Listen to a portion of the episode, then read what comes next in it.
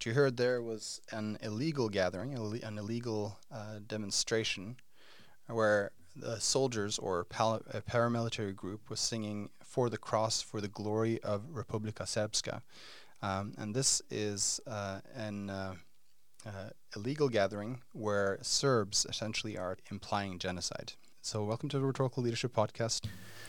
My guest today, Ivana Stradner, works at the Foundation for Defense of Democracies at the Barish Media Center for Media Integrity, where her research focuses on Russia's information operations and cybersecurity, particularly Russia's use of advanced forms of hybrid warfare and the threat they pose to the West.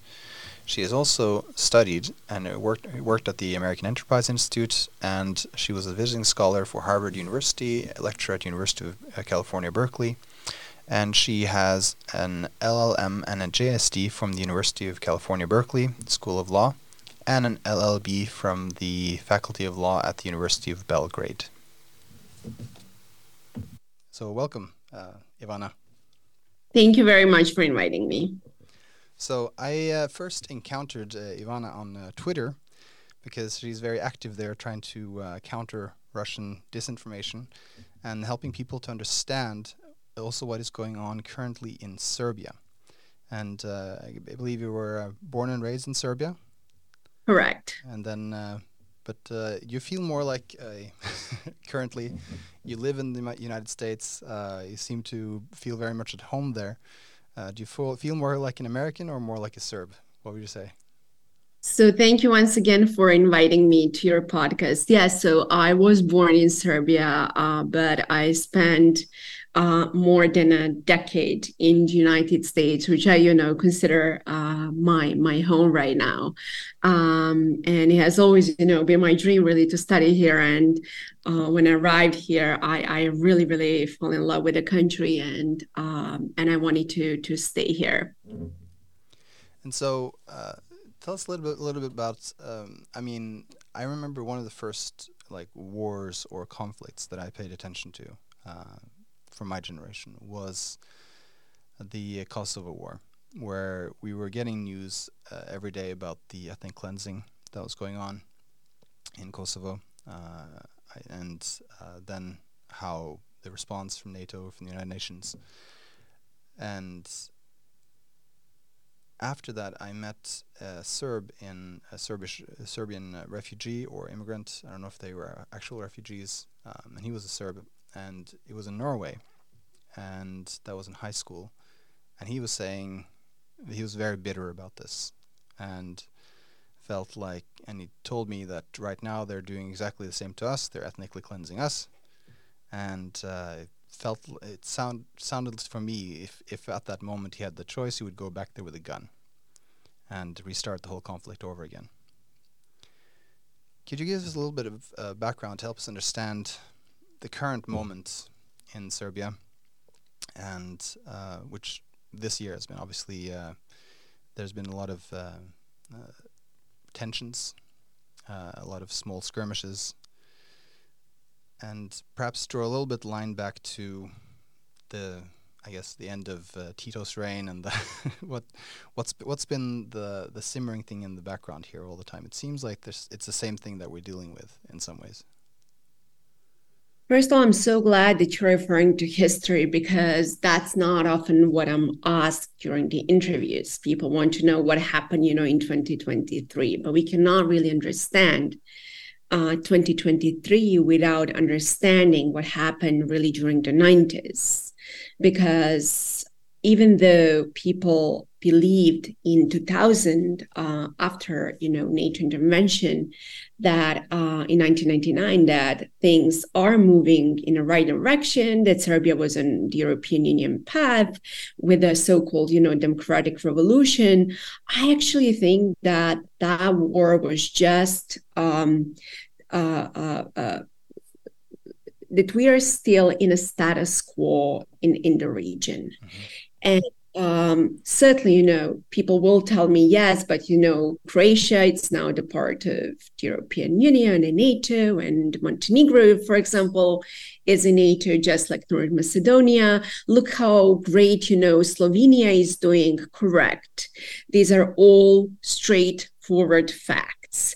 Uh, however, um, um, the key problems in the Balkans are still Republika Srpska and Bosnia and Herzegovina unresolved status uh, that uh, Dodik wants to change uh, with the Dayton Agreement. And you still have a problem with, with Kosovo that Serbia does not recognize and is still using uh, to its advantage that we can, you know, certainly talk about. But just to go back, you know, a little bit to put it in the context of, of, of history and where I think the West made mistakes. Uh, after the end of the Cold War, uh, you just mentioned Josip Broz Tito.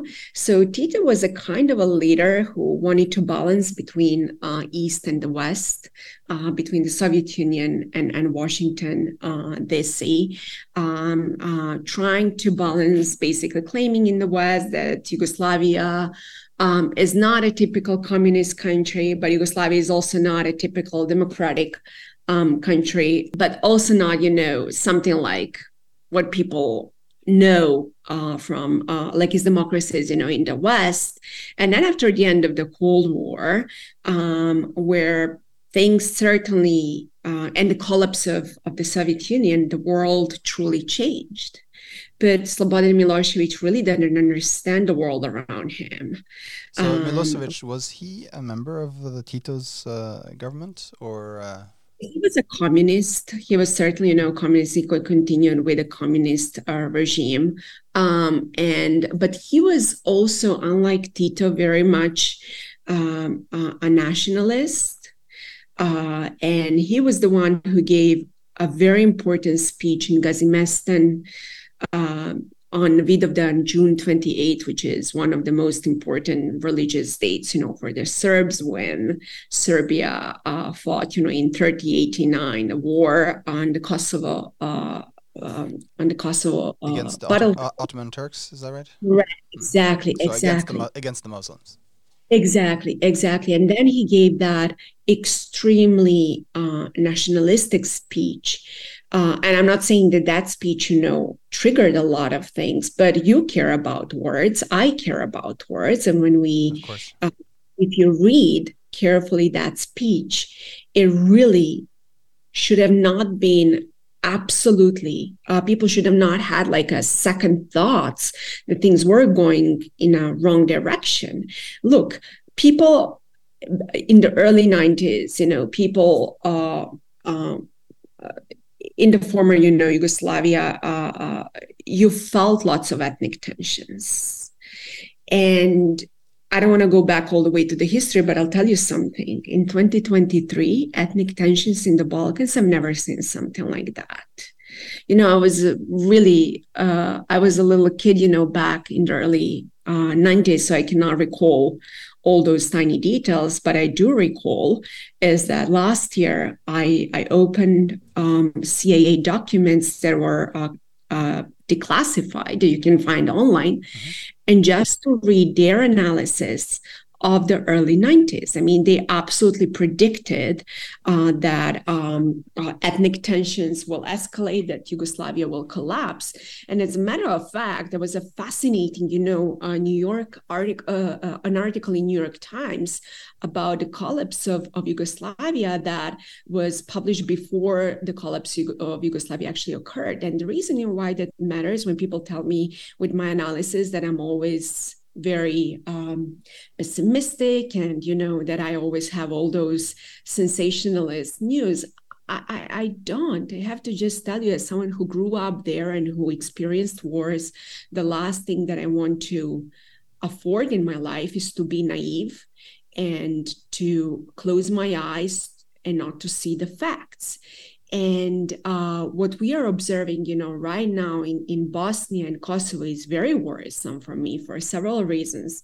Not only because of ethnic tensions are again rising uh, in the region, um, Bosnia is completely like so polarized between uh, between the Bosnians, between uh, uh, Bosniak Serbs and uh, uh, uh, from Republika Srpska, but also you know Croats that live there. Like it's so polarized. I cannot even tell you. let alone Kosovo, but what really makes me very concerned and what differs today from the early 90s, and we have uh, the world with Russia and China and the West and different power structures. And plus, above that all, you have leaders such as uh, uh, President Vucic from from from uh, from Serbia, who is who has been in, um, in politics for more than 30 years, who was in 1999 actually the Minister of uh, Information uh, slash propaganda uh, who worked for Milosevic, who is a very, very experienced and smart man who understands very well the power of information um, and manipulation. He, was the one that was essentially, uh, I remember the Clinton administration defended attacking the Ministry of Information and the uh, TV channels because he said these are the ones who are breathing on the fires or the, the embers of ethnic tensions. Absolutely. And this is now the guy who we we whitewashed as someone uh, who's a reliable partner. And this is this is I mean in in Rwanda um, there was a uh, radio operator who essentially uh, was convicted for being the one who, who, who caused the Rwandan genocide or, or, or brought it to brought it to about uh, through his radio channel, and this is what Vucic, was part of, right, with his uh, inf- Ministry of Information. I mean, um, look, I, I, also like to read the classified documents from the 1999 that you can find, like analysis, etc. Um, Serbia was clearly, you know, a tiny country, and many people ask, you know, why on earth would you ever wage a war with NATO? That war should have been like uh, concluded in a matter of hours, not days. And the only reason why Serbia was able to sustain that war for um, I don't know how long, like two months or so, uh, was because more than two months actually. It was because of information uh, warfare. Uh, I, you know, I'll never forget this thing. So NATO um, um, the way that they were like for example waging a psychological war in in in in in, in serbia they were flying like uh, planes and they're dropping like leaflets. And you can find them like online on on nato um on nato's webpage basically claiming you know that milosevic is um a corrupt leader that he's taking Serbia's, you know, future, et cetera, et cetera, et cetera. And guess what? The Serbian government immediately responded to that, basically countering their psychological operations by claiming that those leaflets, they were poisoned. So don't pick up those leaflets on the streets. Mm-hmm. Right and uh, and you're absolutely right that media and propaganda I mean, it was fascinating like i remember all those funny songs they were making about NATO, um, about leaders, because that relaxes people. They understand also the role of humor. And Serbs in general, like, are like this is a generalization, but they're like fearless people. They believe, you know, that they're like they they are called like Milosevic convinced them that they're like a heavenly people. And uh, when you have that mindset uh, that you can manipulate uh, uh, it, it, works. And and and and Vucic is a very smart leader. He he learned every mistake. He learned from every mistake that Milosevic and the previous government made, and he's not repeating those mistakes. So he also has a very he's he wants to be the mixture of Tito by balancing his east and west strategy. He also wants to have that Milosevic thing, which is um, projecting himself as savior of Serbs and writing on that nationalistic agenda, but he also wants to be uh, um, uh, the so-called, you know, a democratic government after uh, the democratic revolution uh, by positioning himself as a credible partner, you know, for the West and um, and he's doing that i have to tell you quite successfully because in the west you have politicians who are what like in power for eight years and then you know they're gone. Like you have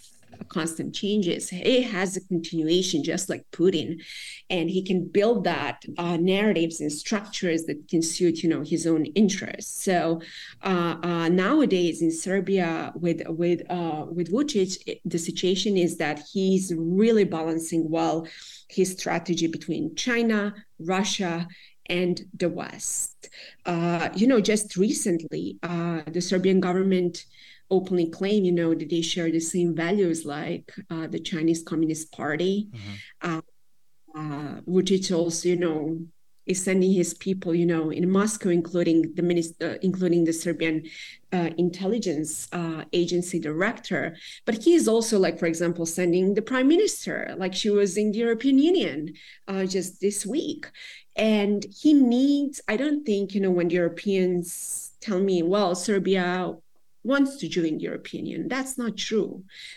Vucic wants Serbia to be on the European Union path, mm. not in the EU, because he needs the money, the money from the from the development exactly. budgets and so on. Mm-hmm. Exactly for his political survival, uh, he would never benefit, you know, from from the EU. So to go back, you know, to your initial question as to how does this all translate to what we are observing right now in the Western Balkans, it is very worrisome because um, Vucic, on one on one hand, you know, he would not benefit from a full scale war, um, just like Milosevic did, you know, back mm-hmm. during the he's still not cornered, but he needs escalations because uh, he's using that to escalate the crisis and then position himself as a um, mediator and basically claim there is no security. It, yeah. mm-hmm. Exactly. So you have someone you know who is um, causing a fire, and then you know uh, putting out exactly. So that's you know his, his strategy and it, and it works because in the context of on the full full scale invasion uh, russian invasion in, in ukraine 2022 uh, Vucic also took that towards you know his advantage because he understands very well how much the west fears of russia opening the second front right. in the western and Vucic is perfectly using that to his advantage, basically escalating the crisis. Because look, people are talking about the escalation in in in, in the cost in 2023. This happened also last year. I mean, even in 2021, people forgot, for example, that Serbia put like a fighter jets, you know, on the border. Mm-hmm. Uh, Hillary was, you know, on on on high alert for, you know, a long time. Uh, uh, however, I, I, I do believe that this is not going to go away anywhere. Uh, as a matter of fact, I do believe that things in the Western Balkans will continue to escalate. I'm very concerned, you know, about uh, Bosnia. Actually, I'm more concerned about Bosnia than Kosovo at this point, mm-hmm. because uh, Dodik, who is a Serb leader in Republika Srpska, who was once upon a time one of the most, you know, progressive and pro-Western leaders. Um, now, you know, extremely certainly no corrupt, just like the Vucic government. Um, he's also using that to escalate things in, in Bosnia with the latest um, with the latest agenda basically calling for a legal secession mm-hmm. and he has been threatening that for a very long time and, and he he's loves talking about us versus the muslims and right so he, yeah. he just uh, takes that line on uh, on the uh, yeah all those tensions and just pushes totally. it, pushes it. I, Absolutely. I, I have to uh, ask though about the. I mean, eth- ethnic tensions. We often talk about ethnic tensions, but um, as if they were equally at fault. to Everyone here, but it does. It does seem that after the fall of Yugoslavia, um, it, it was primarily uh, Serb Serbs that were in control of most of the uh, arms, right? That had the, the, the big tanks and the and the military, and I, don't know if they'd been uh, privileged somehow by in Tito's government, uh, and that's why they ended up like that. But uh, it it does seem that there's more of a, a wish for Serbs to kind of achieve or and I'm just generalizing here, but there's kind of more of a dream of becoming the great ones again, um, and that this is really all belongs to us, and we're supposed to be the ruling people um, mm. over these Muslims uh, and Croats and, and others. Um, am I right there? Like that seems to be this almost when you said that Milosevic talked about it was a nationalistic speech. It wasn't a, na- Yugoslavian nationalistic. It was Serb nationalistic, right? Correct. You know, um, given that you follow also Russia just like me, and actually, you know, that's my main mm-hmm. um, research. I always like to t- say like I just do the Balkans because it's my hobby and I care personally about that. Right. But in Russia, you have the concept of the Russian world where basically all Russians would unite.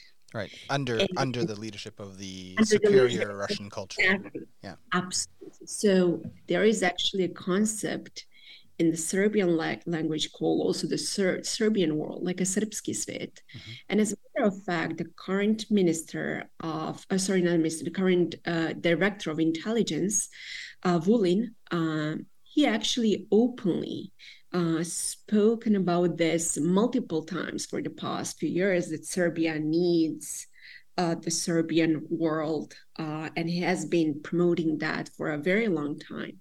So uh, the mentality and and the logic are absolutely uh, uh, the same, and that imperialism has never gone away. As a matter of fact, look, this is where I also disagree with numerous Western analysts who will tell you that currently in Montenegro, the situation is amazing. That you have like a new pro-Western government uh, full of young people, et cetera, et cetera, because the previous uh, prime minister and president that he was extremely, you know, corrupt, which is true. Like I'm not trying to defend him at all. Uh, and I do believe that it's not normal that someone is indeed in power for three decades, but whoever tells you that the situation in Montenegro is great is sorely mistaken. As a matter of fact, Russia and Serbia used very much the Serbian Orthodox Church to create chaos inside Montenegro. And they used the same strategy that Russia used in terms of polarization of the church in, in, in Ukraine. Mm-hmm. Uh, so I, will just give you, you know another example that it's not only Kosovo and Bosnia, but also things that are uh, how how they operate, you know, right now in in in Montenegro under under this agenda. The difference is that uh, Vucic he has been strengthening the far right groups for a very long time. Mm-hmm. He completely destroyed uh, the liberal oppositions. They do have like some sort of like a fake liberal oppositions, what I like to call them. You know, that going after used... their finances, after their licenses. Yeah, yeah, yeah exactly. And plus, you know, I, I, just read the latest statistics that is extreme. Like I was shocked. Like more than half a million people actually have left Serbia since he came to power. Hmm. Uh, I, I, left Serbia, you know, and I don't plan to go back. Uh, none of my friends plan to go back. Uh, uh, uh, and th- this really tells you a lot that by strengthening, you know, the far right groups and narratives, he can position himself in the middle. Exactly the same strategy that Putin had had been doing, you know, since in he Russia, came. Yeah. Absolutely. By, by building up an opposition that's essentially just even further right from him. Exactly, exactly. And then you know he looks the only like a same person right. in the eyes of the West they didn't have anyone else you know to to support. And unfortunately you know many people in the west either they don't understand or they don't want to understand. But the reason why that matters is because uh, the far right groups are those that are working on behalf of, of, of, of, Serbia uh, to strengthen that nationalistic, you know, uh, agenda. Mm-hmm. Uh, in the Western Balkans, you know, whether, and, and plus on the top of everything, uh, this is, I think, extremely important. It was a very, very uh, important article published in New York Times uh, about his mafia state uh, and his corruption that didn't come as a surprise for anyone you know in the region because we knew that but like it was finally you know translated in english but this really tells you a lot on top of all those nationalistic narratives that also you know his corruption and everything plays a very important role. And he will not give up his agenda anytime soon. And he needs to protect that and he will continue as he as I say, and I firmly stand behind my words.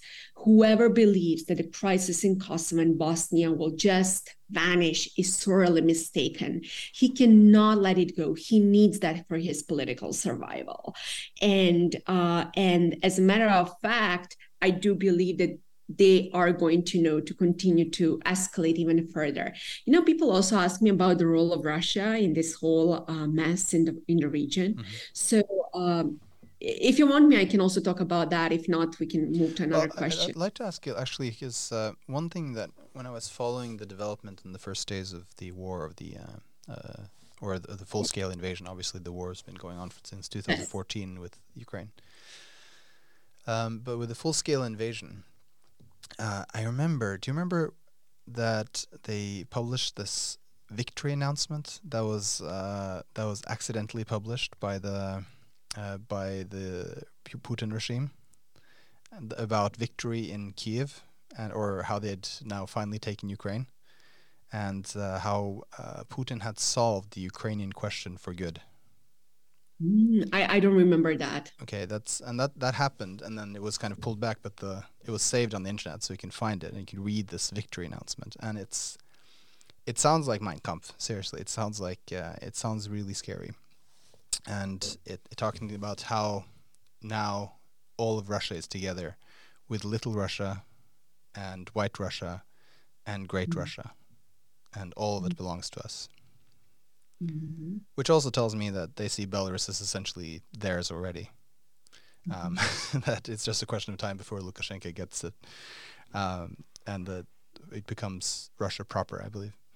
But um, after that, you had like almost a schedule that was planned out, where you had um, Transnistria announcing a referendum right? Where that's what happened in Donbass first, right? Where they were had referendums first, and then afterwards we got to protect them, so the Russian army comes in, and then Transnistria, because by that time they were thinking they were supposed to have um, have Ukraine or most of Ukraine already under their control, and so they could roll on to Transnistria and take all of Moldova. And they had announcements of referendums following almost like a trajectory um, of South Ossetia which is in Georgia. And then again, the Russian army would come there because after they'd knocked out all of Ukraine, they it seemed like there was seems like this was the great plan. And at the same time, things were escalating with Kosovo, like where where the Serbs uh, testing the borders. What I think was that Putin had this kind of grand plan where he wanted to essentially take Ukraine in a couple of days, uh, f- complete it in a couple of weeks, then move on to Moldova, and then sweep down to Georgia, and the whole time start a second front in Serbia, where the NATO countries would be just like completely swamped to think like we can't do anything about this other stuff. We just have to for, focus on what's closest because that's Europe, right? And would be, uh, and if, with Trump in office, I think they would have succeeded, but would be just uh, swamped with that uh, by itself. And so I, I'm wondering if they're still kind of they had that plan and now it's not working. And you could tell when the plan wasn't working, they still kept announcing on schedule the different referendums in Transnistria and in South Ossetia. Like some people hadn't got the memo that hey, oh, Ukraine isn't ours yet, right? And so and, and so I, I think if Russia had succeeded, you would have seen a full scale war or something close to it, or annexation of Republika Srpska or something like that going on in Serbia, right? But j- just because Russia is not doing well right now, uh, and the and NATO does have the resources and uh, are unified, which is what Putin thought would not happen. Um, that's that's why you don't have, I believe, um, a, a full-out war or close to an or an, some kind of annexation in, in Serbia right now. I agree with your analysis 100%. I'll tell you why now. In 2021, in December, I published an article um, on how Russia is stabilizing the Balkans as part of. Destabil- destabilizing, uh, right? Stabilizing. It, sounded like stabilizing, but it was no, no, destabilizing. Mm-hmm. Stabilizing the Balkans as part of its Ukraine strategy. So I published that in December 2021, just before the full scale invasion. Mm-hmm. And while you were talking, like that was exactly Russian script to open the second front in the Western Balkans because you have KFOR troops there. So you have like a NATO, they have to do something, right? Because they have to and, protect, protect themselves, if nothing else. Yeah. Right. Exactly, because the whole idea is to open the second front and to and to distract, you know, the West from uh, from uh, Russian actions in, in in in Ukraine. But I'm so glad that you also mentioned Moldova and Georgia, uh, because that was also exactly the part of of, of Russian script. And, uh, um, um, and, and to call basically like uh, uh, that NATO is nothing more than a paper tiger. And look, I'll, I'll tell you something. Even like if you had like a this like Serbia uh, to um, and again Serbia many people tell me like oh you know Serbia does not want to Vucic doesn't want to go to war with NATO. One thing is what Vucic wants. Second thing is what Putin wants. Because Putin has still lots of leverage in the Western Balkans mm-hmm. he has his people. He has, you know, the stru- the infrastructure. Like he has a lot of things. Oh, and he, he, and he finances a lot of those far right groups too, right? Absolutely. And so, Absolutely. Th- th- are they more loyal to him or to Vucic, right? Uh, so actually, they're more loyal to him, and uh, that's one of the most fascinating thing. What unfortunately, again, a lot of people do not understand what's happening right now. We have the far right groups that are turning against uh, against uh, against Vucic. It's not, you know, that Vucic is is the victim of them. That he created them. Mm-hmm. But uh, that nationalism, and now he's perceived as a Western puppet. And by the way, which he is not, because puppet would mean that he would dance to American and, and, and Brussels tune, which he is still, you know, not doing. He hasn't right. imposed sanctions on Russian. He openly claimed that he will not do that. Uh, he's allowing like bit Russian businesses to thrive, that et cetera, et cetera. But but to go back to your story, that was absolutely the scenario. And I I've been following, you know, very very closely Russian activities in the Balkans since 2016. And whoever tells me that this was not planned has no clue, you know, what he is talking about because this was. Uh, I mean, the scenario, the scenario in the Western Balkans is very similar to what we already saw in Georgia and, and in Moldova and, and in um, and in Ukraine, completely, you know, to use the energy sector uh, and to make them dependent on Russia so uh, he can blackmail them, investing in the far right groups, investing in sports, mm-hmm. which is a fascinating thing. Djokovic exactly not only Djokovic, but you have like other like a, mm-hmm. a, football or what Americans would call like a soccer uh, uh, clubs um, uh, with uh, with their you know uh, uh, with people there, but also in the youth. You even have like a paramilitary, mm-hmm. like a camp for the youth. I, I I also you know they're investing in songs in rap music.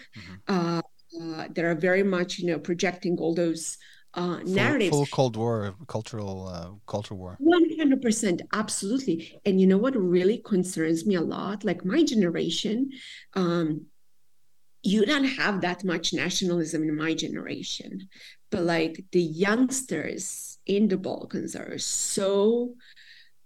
They're raring to go.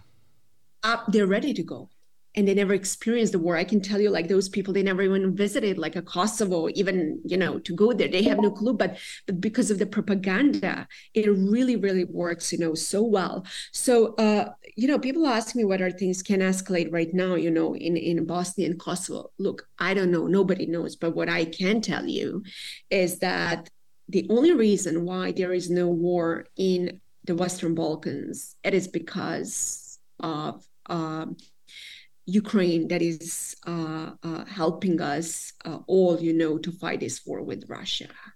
Uh, that is the only reason. Russia will still, you know, continue to uh, um, to, to trigger, you know, things over there and to call uh, NATO's bluff and to try to show that NATO is nothing more than a paper tiger.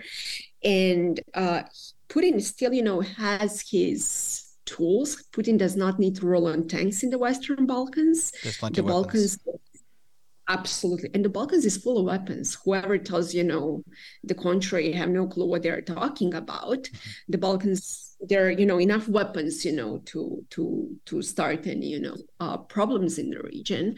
Uh, uh, so uh, I, I don't think that that's a problem. Uh, the thing is, I the positive thing is that I do believe that in case of any escalation, NATO will intervene like that's at this point I don't think that that's even something we should doubt.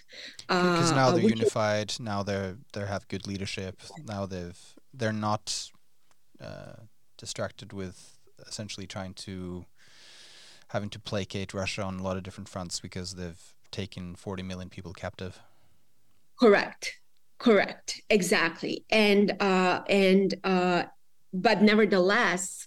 Um, I, I, think we should really pay attention to what's happening, you know, in, in Bosnia, because uh, having any sorts of um, um, like additional escalations, or let me put it this way: what's going to happen if, for real, Dodik decides to secede, mm-hmm. like for real, like for real, not like with some relatively costless signaling that he has been doing so far.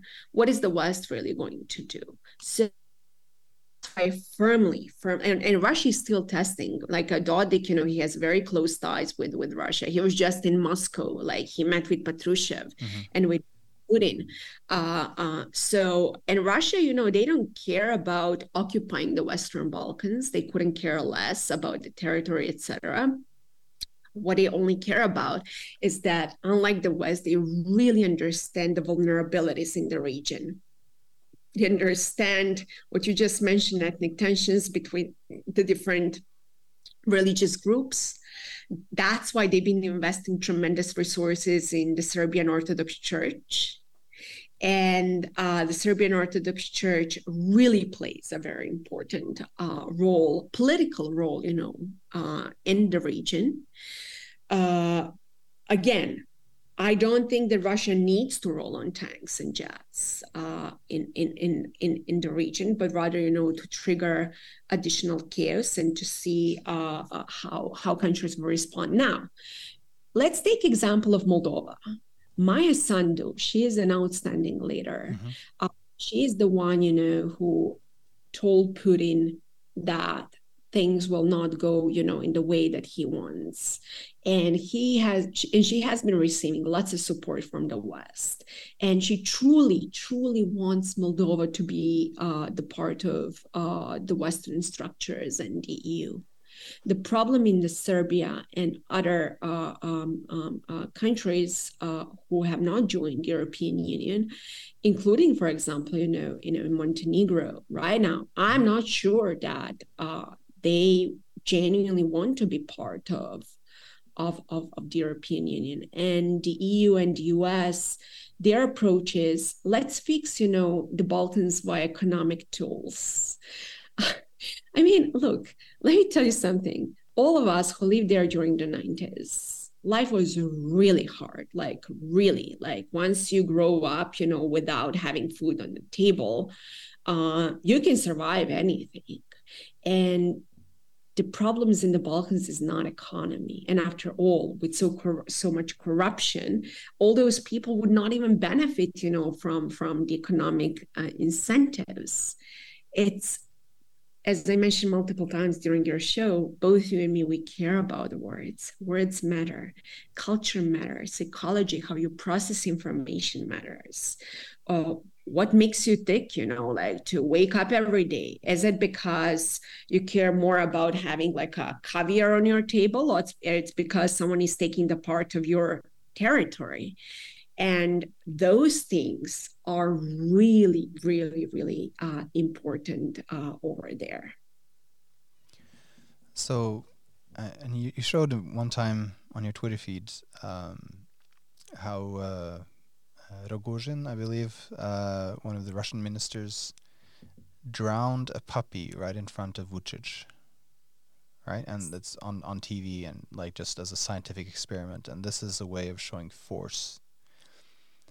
And Vucic, after that, respected them more, right, rather than less. this kind of code of force. I mean, we have to learn. We've had to learn about that from the Baltics, um, where they've talked about. That's how it is in Russia. I mean, the Prigozhin right now he showed strength and therefore he's respected by Putin and he gets a better deal. If you show weakness, then you're dis- then they di- they're disgusted. Uh, this same kind of code of force, I guess. This like you have to be strong, and that's the only way that will respect you. Otherwise, all these other things don't matter. First of all, you're one of the most prepared people who invited me for an interview. Uh, so I really appreciate your question because you really pay attention to all those tiny details that are extremely important. So to put it in the context for uh, your listeners, so uh, several years ago, uh, Rogozin, um, uh, he invited uh, uh, Vucic. Uh, so Rogozin is a Russian minister, right? Yeah, he was the minister, and now you know he actually I don't know what his role is right now, but don't, I know last yeah, yeah. yeah, something like related to space, etc., etc. Um, and he invited him you know to to to moscow and in front of him he droned um, like a a cute puppy uh, um, experimenting it was like for a scientific experiment basically showing him that puppy can survive uh, even in the water with some you know oxygen blah blah i'm not a scientist anyway but the point is if you watch carefully that video you should see Vucic's face he was pale he felt extremely uncomfortable. Uh, it's a ruthless society. And in Russia, always remember kindness is weakness, and weakness emboldens them. And Vucic is a type of a leader. He um, he would never ever say anything bad about Russia. But every time when he would, for example, also meet with with the Western leaders and he would get scolded, he would go back, having interviews, and then humiliate his people, calling them awful names, hyenas and criminal. Like really, because his also his mentality is a typical mentality where he respects power, but he's destroying everyone else, you know, beneath him. The way that he treats his own people is through true humiliation. Mm-hmm. And that's why I firmly believe that he cannot say no to Putin. He maybe would deep inside love to say no to Russia and to align himself with the West and to remain in power for the next 20 years and be a new Tito.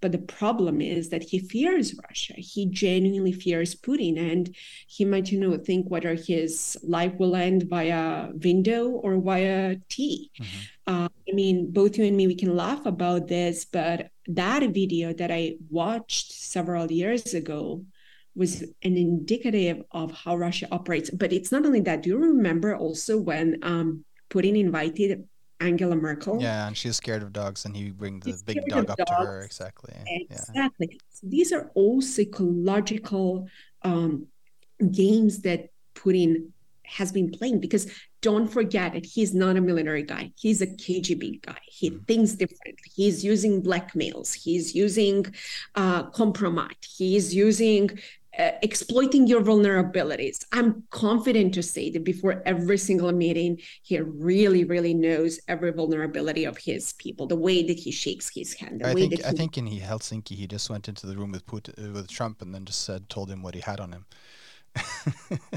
and you saw Trump coming out of that room looking like like a dog that had just been whipped, you know, like. I mean, the thing is, when you are, you know, in politics, number one thing is you have to be aware, you know, certainly of your own, you know, vulnerabilities, and uh, compromise can only work if you allow it to work. So, uh, and and and Putin really understands that. But to go back, you know, to to the to the context of of Vucic and that particular Rogozin um, uh, situation, just observe Vucic's face. Like he was scared. Like it was a very uncomfortable situation. And as a matter of fact, you know what's actually funny? Next time when Putin visited Serbia, he gave him a puppy, or he gave him the dog. Yeah. Yes. Yes, as a gift to show him. Yes, I am your little dog. Mm-hmm. it, it feels like and oh, I know we have to go now, but I, it feels like we're back with the Mongols. It feels like we're back with the um, the Viking kings that would kill each other's messengers and send them back the heads, you know, if they were un- displeased with the message they sent. It's a it's a code of force that's just not even medieval. It feels like prior to that, and uh, it's almost laughable if it wasn't so real. Absolutely. And that's why, you know, I firmly believe that more and more people in the West should understand that people in that part of the world they think differently they process information differently. Uh, they're in- incentivized by different things. Look americans during the cold war they were trying to sell american dream to the russians uh, and that dream really worked because deep inside all of them they really wanted to be free. Uh, but putin understands that as well and he remembers that well and he did everything possible to discredit the west in the eyes of of of, of the russians.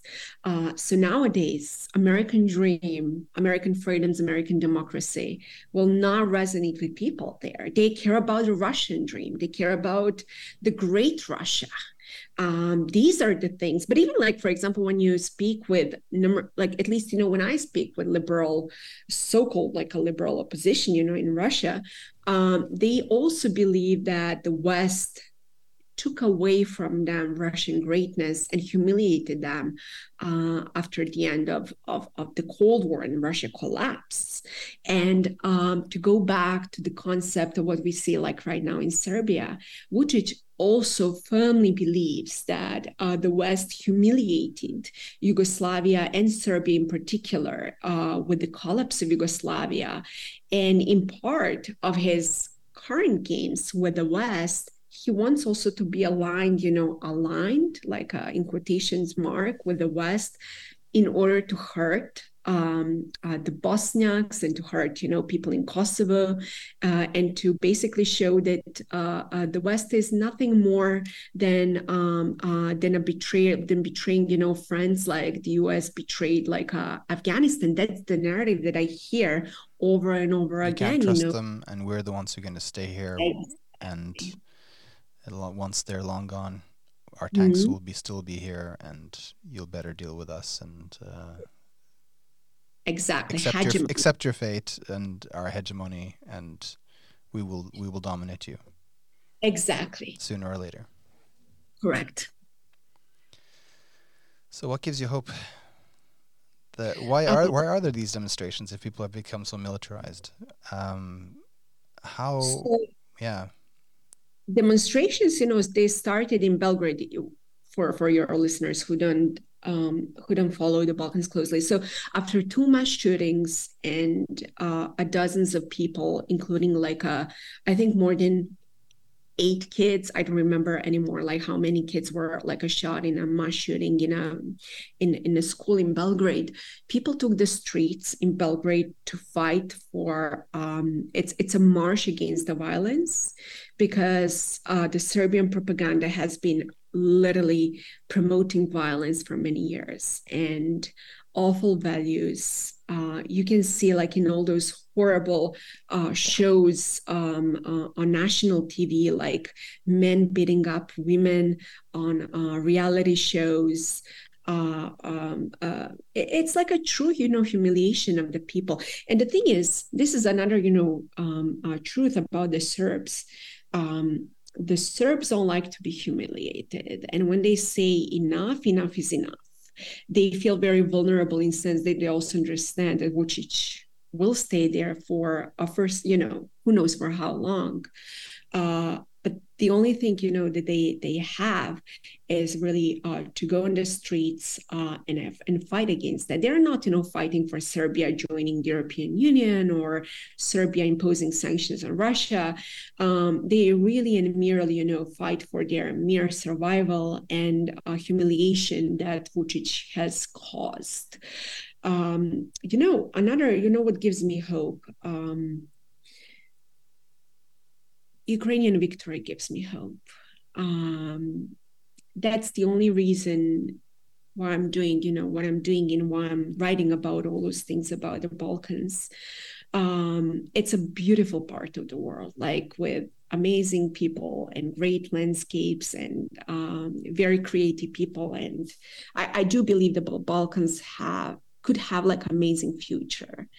Uh, that future will not be possible to uh, uh, uh, to make it happen without Ukrainian victory, because only then, and only then, when we are like finishing to put again in a quotation mark this Cold War, I hope this time the West will not make the same mistake they did, you know, during the 90s.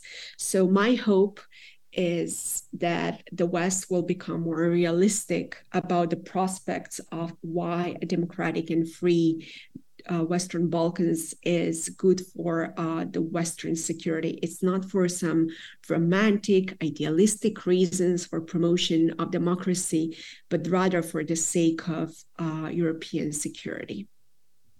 Because otherwise, they will, it will remain a threat, right? It will never go away.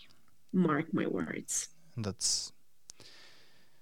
Um, I come back to what I said with um, uh, Azamat uh, where in Norway we had uh, the Nazis for what for four years, five, and then we had freedom. We could breathe free. We had democracy. We had everything.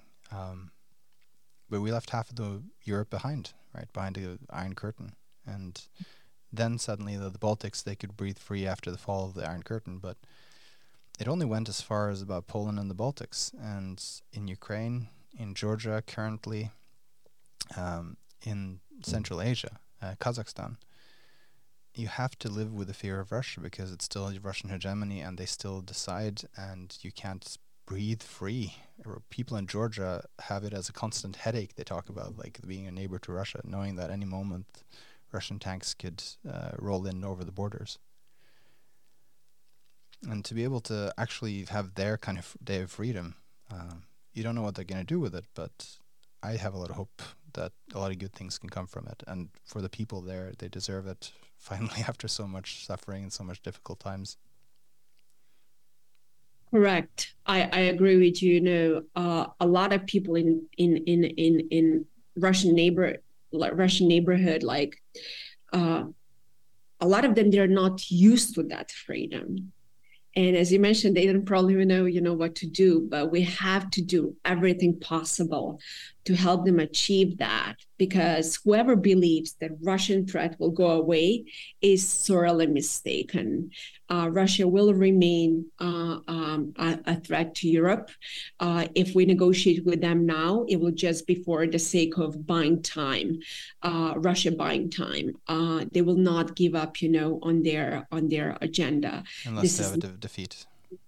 Exactly. This is not about Putin. This is a much larger strategy. What we saw with Prigozhin uh, last week, whoever believes that Russia will become a democracy uh, is sorely mistaken because do you know that more than 50% of Russians believe that Stalin is a great leader? Oh, yeah, 55, 54%. And uh, yeah, I think probably close to 70 now because they actually think... last time when I checked it was 56, but yeah. I, I wouldn't be surprised. And the reason why that matters it is because uh, we have to understand that Russia itself needs to do the work for democracy promotion. We can help them, you know, we can certainly you know help them, but we cannot do the job, you know, on their behalf. Instead, what we should be doing, we should make sure that every country in Russian neighborhood should become the part of the West, because that's going to be a serious threat to Russian regime when their people see that people in Ukraine, you know, that they can travel freely, that they can enjoy all the benefits, you know, from from from the West. Uh, so the same thing is, you know, about the Balkans, which is greatest nightmare is indeed seeing democratic Western Balkans in the neighborhood. And that's why he's doing everything possible to destroy democracies in his neighborhood. Well, let's hope for the best. And uh, you start to describe yourself as a happy warrior. So keep fighting on. I am a happy warrior. I am. I am. You know, I always like to say you have to see the world through the real lenses. Don't fool yourself about assumptions but be very positive about the conclusion and making a real strategy on how to get there, but never ever underestimate the reality of, of assumptions. So, yes, I am a happy warrior. Thank you very much for coming on the podcast. Thank you very much for inviting me. Thank you for listening to the Rhetorical Leadership Podcast. I hope you will join us again for the next episodes. And if you have enjoyed it, please consider leaving a review and sharing it with your friends.